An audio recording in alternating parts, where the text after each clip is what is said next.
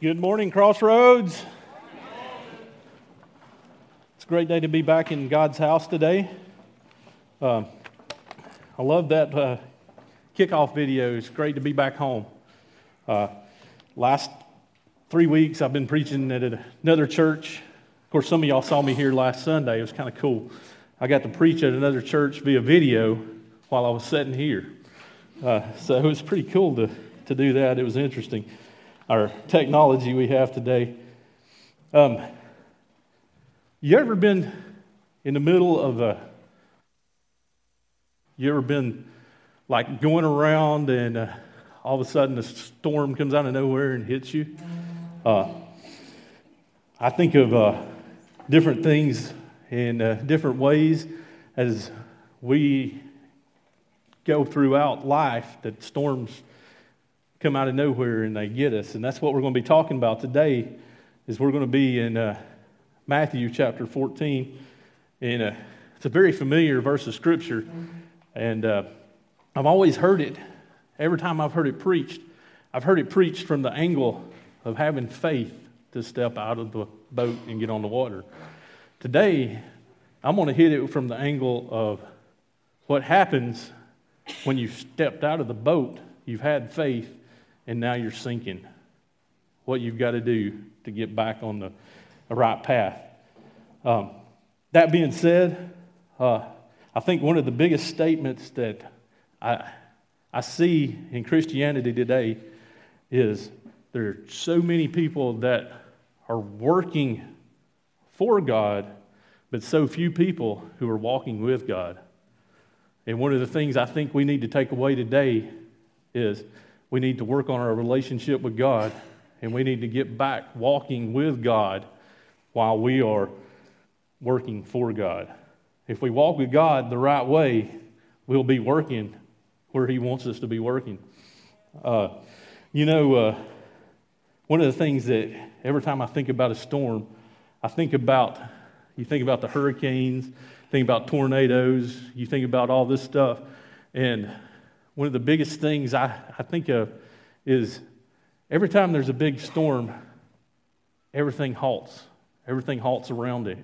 Uh, you know, a hurricane comes in, people start evacuating, they uh, batten down the hatches, they forget about daily life, and they start working on protecting themselves from the storm that's coming. I've had the, uh, I don't know if you would call it the privilege or not, but as a uh, uh, volunteer fireman and as a paramedic, I've had the privilege of working in two tropical storms as they were coming, you know, still tropical storm force winds when they come across Rabun County. And, uh, and two weeks before uh, my wedding, I was on shift uh, as a paramedic, and we had a tornado come through. And, uh, you know, they dispatched us out to the area on Lake Burton in reference to houses exploding. And as you're driving down the road, you've got tree limbs like this big around bouncing off the ambulance. And I look over at my partner and I say, Do we really need to be heading into the storm? Because what happens if we're the ones that need to be rescued? Uh, you think about that. You've got all of this stuff that's daily living going on, and this was the same hurricane that, or same tornado that came through Birmingham, uh, 2011. It come across Rabun, and all of a sudden, the daily grind is not as important anymore. We focus on the storm that's around us, and as we do in that, we lose sight of some of this. You know, we we're just taking care of what we can take care of to stay safe at that time. Um, and you've got, when I originally wrote this, I put in my notes you have two options when you're in the storm walking on the water and you start to sink. Uh, since then, God revealed that you actually have three options you sink, tread water, or cry out to Jesus. Initially, I forgot to put the sink part, but I was like, you know, if you don't know how to tread water, you're going to the bottom. So you've got three options when you're walking on the water and the storms come after you. You go straight to the bottom, you start treading water, or you try, cry out to Jesus. Um, And before we get into the meat of the scripture, I want to do a Billy Watts Cliff Note version of what's going on up to this scripture in Matthew 14. What we have is Jesus was just told that John the Baptist was beheaded. So Jesus is trying to sneak off from the crowds so he can have him a quiet time. Yeah, even Jesus needed a quiet time so he could focus back on the Father. Well, we see in the scripture here, I, I, I challenge you, go back and read it later so that you, you know exactly that I'm not telling you any uh, bogus information. As he's trying to get off for his quiet time up in the mountains, a crowd gets around him. So he starts to preach. Uh, the disciples get hungry and they start, hey, Jesus, it's dinner time. Hey, Jesus, it's dinner time. Then they, he says, well, go feed them. And they, they don't, uh, they're like, you crazy? How are we supposed to feed these people? There's 5,000 people here, 5,000 men here. How are we supposed to feed them? And then Jesus said, well, find some food. They went through, rounded up uh, what they could find. Um, was it five loaves and two fish? Or two fish and five loaves? Sometimes my dyslexia kicks in.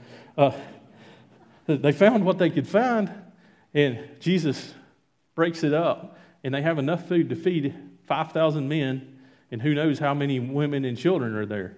It, the Bible just records 5,000 men. And uh, you get 5,000 hungry men around, and you only got two, two fish and five loaves. It's, it, it's amazing that God was able to feed everybody. But they had 12 baskets left over. Well, then Jesus after he gets through preaching, everybody's full.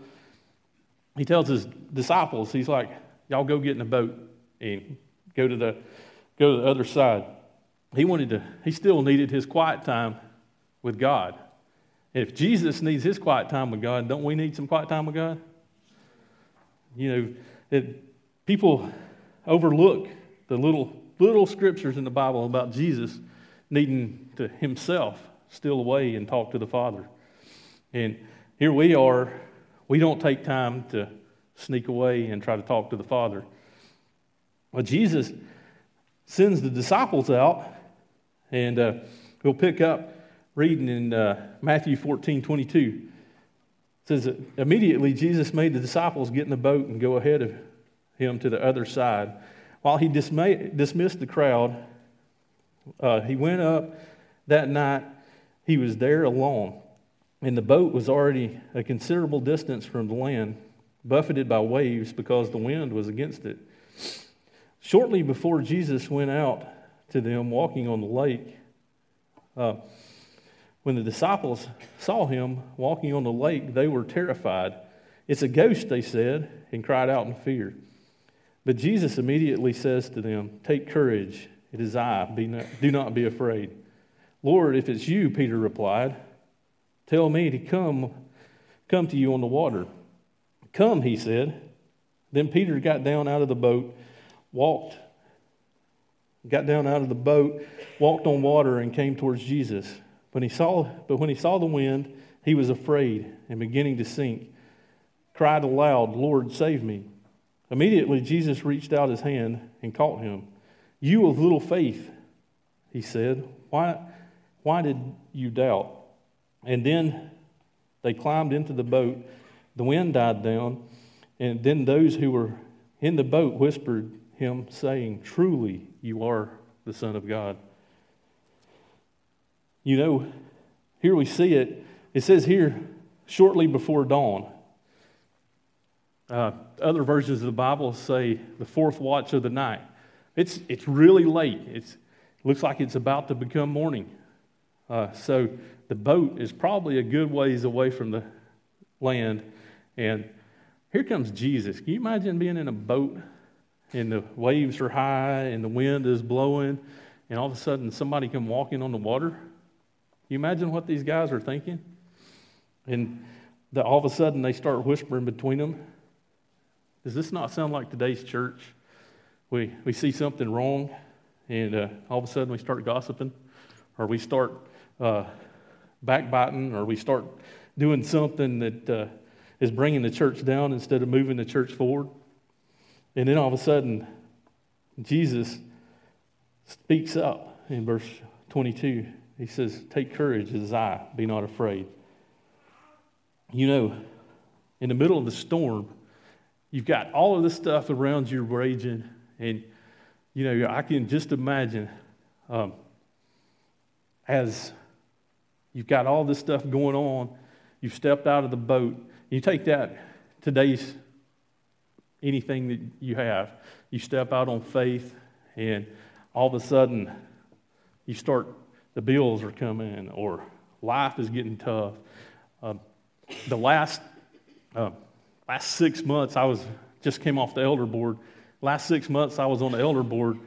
Uh, this became our theme. Step, this is our step out of the boat moment. I don't know how many times I heard it. This is our step out of the boat moment. Well, what I want to encourage all of us as we've stepped out of the boat and the storms are around us, we've got to keep our eyes on Jesus. We've got to, we've got to do what it takes. It says here, take courage, it is I, be not afraid. Or, you know, that's, that's the King James Version. but, you know, he says, take courage, don't be afraid. How many times, once we're out of the boat and the water started getting a little rocky, we start getting scared? We start uh, wondering what's going to happen next. We're going to, we start seeing things in our lives that uh, we're scared of or what have you. And then, then you see good old Peter. Uh, good old Peter, he, he, reminds me a lot of myself. You know, I, I, think Peter probably said something at this right here before he even thought. You, you see Jesus going, hey, take courage. Don't, it's I. Don't be afraid. And then all of a sudden you get good old Peter says, hey, hey, God, eh, or hey, Jesus, if that's you, summon me to get out of the boat.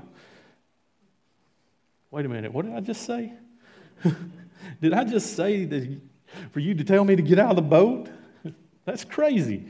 What do you mean? You know, Peter reminds me so much of me because sometimes we say something and stick our foot in our mouth before we even think about what we said.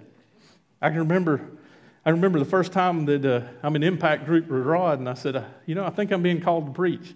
Next thing I know, Rod's over there with the calendar open, going, "What day's good for you?"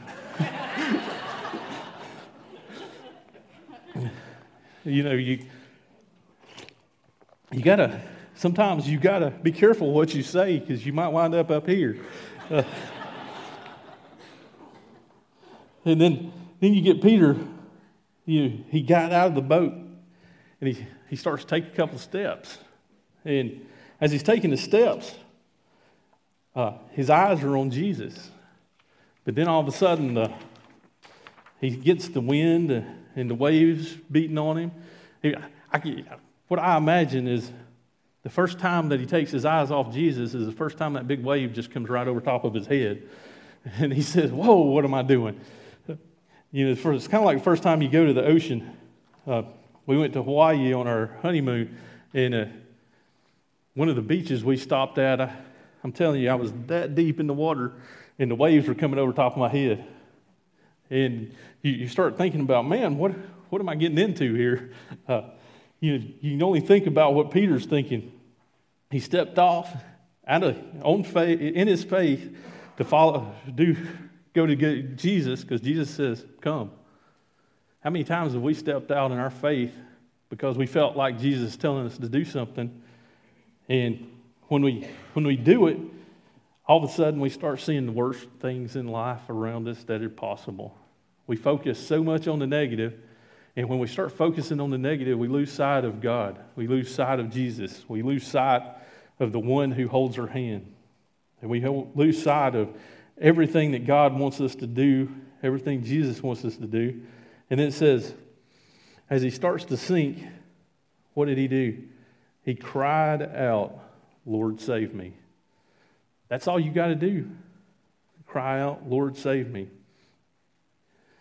And you know, we lose we lose focus in so many different ways in our lives that you know we never know which ways or what is pulling us in the wrong direction. So we've got to get closer to God, closer to Jesus to find out, you know, what God is telling us to do, what God wants us to do. Um, I'm going to focus in a couple of passages I found as I was studying for this. It's funny how when you're in your quiet time and you're studying for uh, a message, it seems like everything you read, you want to start adding to the sermon. Uh, finally, I was telling Rod, I, I got into Jeremiah and everything I was reading, I'm like, I need to put that. I, I, finally, I was like, I just got to let this go because uh, uh, we could have a seven hour sermon. that's, that's a different story. Uh, but Isaiah chapter 65 and uh, verse 2, it says, All day, all day long I've held out my hands to an obstinate people who walked in ways not good, persuading their own imagination, or pursuing their own imaginations. Can you imagine that? We've got God sitting out there with his arm stretched out. But we're going around following our own imaginations. We're following whatever we want to do. We're not thinking about God. We're not thinking about Jesus as we go. We, we, all we got to do is just cry out to Jesus, cry out to God. He's right there. But we don't do it. Uh, Isaiah 29 13.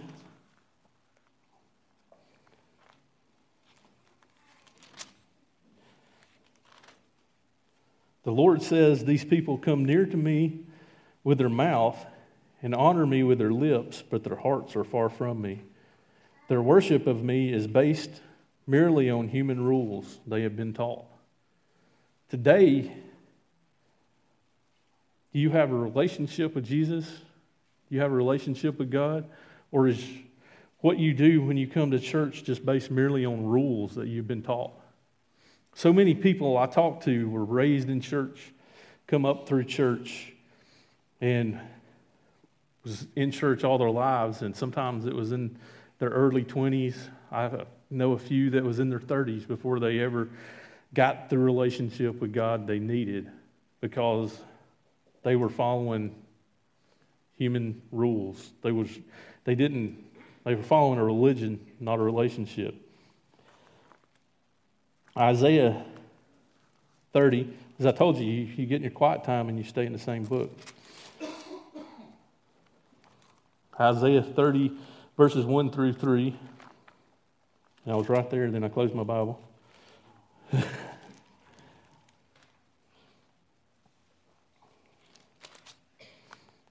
Woe to the obstinate children, declares the Lord, to those who carry out their plans that are not mine forming an alliance, but not my spirit, not by my spirit, heaping sin upon sin, who go down to Egypt without consulting me, who look for help to Pharaoh's protection, to Egypt's shade for refuge.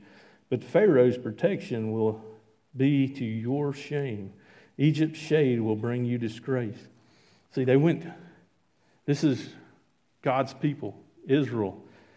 Instead of coming to God to protect them, they're going to Egypt. They're going to a Pharaoh, a whole different king. Today, we see all around us a whole bunch of people who are upset over an election, who are upset because a person didn't get elected into office, and they're going to a person to protect them. They're not going to God. They're not coming to God.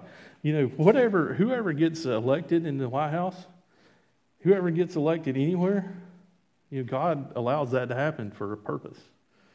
Um, it's God who saves us, not a person. It's uh, God who brings us home, not, uh, you know, we've just got to reach out to Him. We've got to look up and say, God, save me.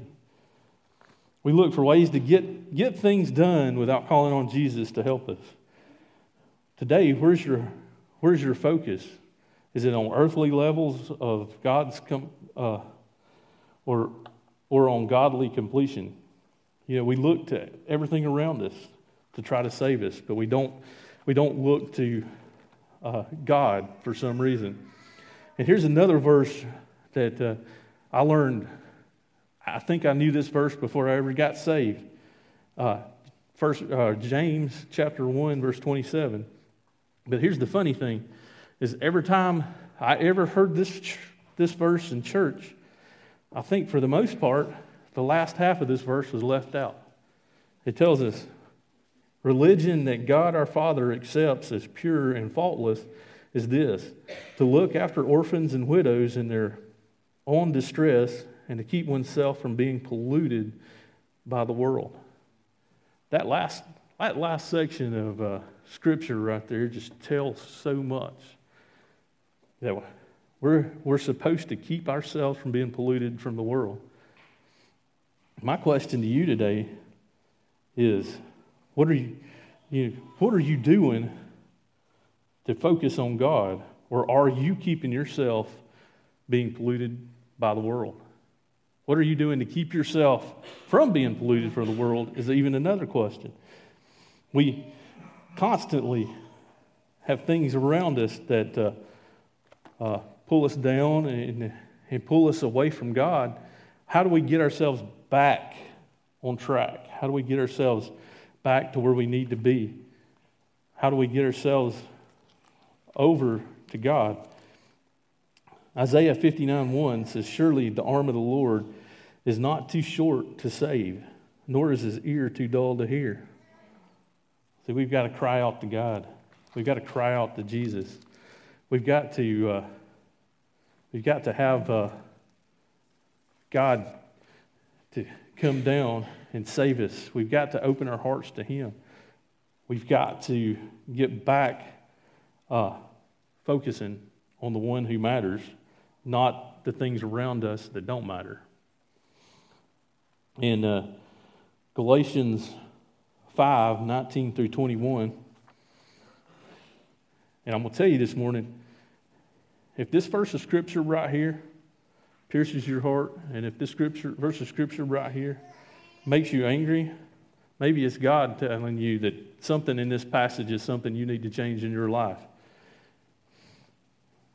In uh, Galatians 4 19, the acts of the flesh are obvious sexual immorality, impurity, and debauchery, idolatry, and witchcraft, hatred, discord, jealousy, fits of rage selfish ambition, uh, dissensions, fractions, and envy, drunkenness, orgies, and the like. I warn you, as I did before, those who live like this will not inherit the kingdom of God.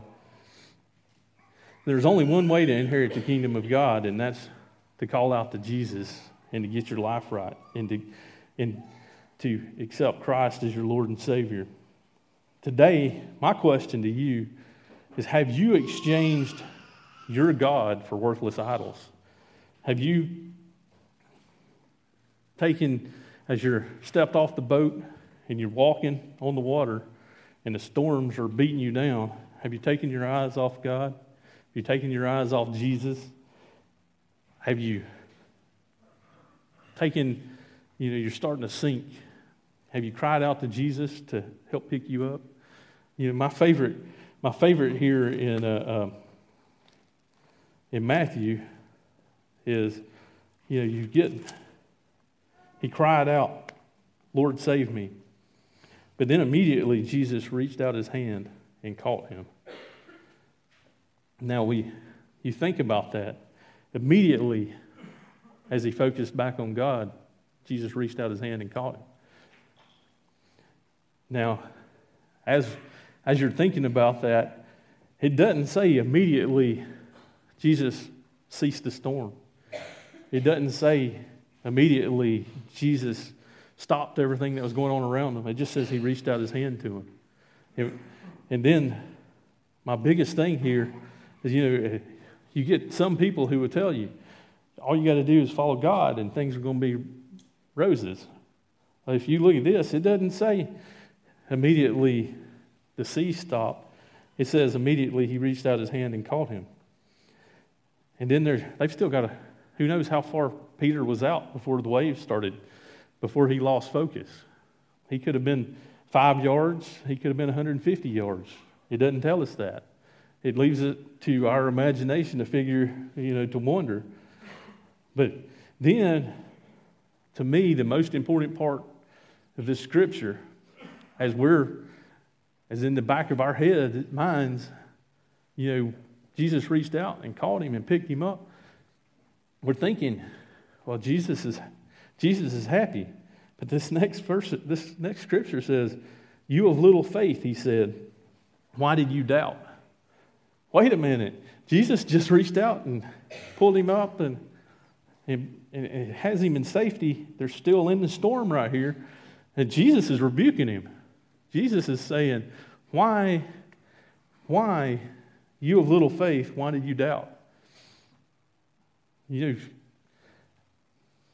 tells me that sometimes, even after we reach out to God, we still have to go through a little punishment sometimes before the storms settle, before the storms cease. Um, then he says, and when they climbed back into the boat, the wind died down. Then those who were in the boat worship him, saying, Truly, you are the Son of God.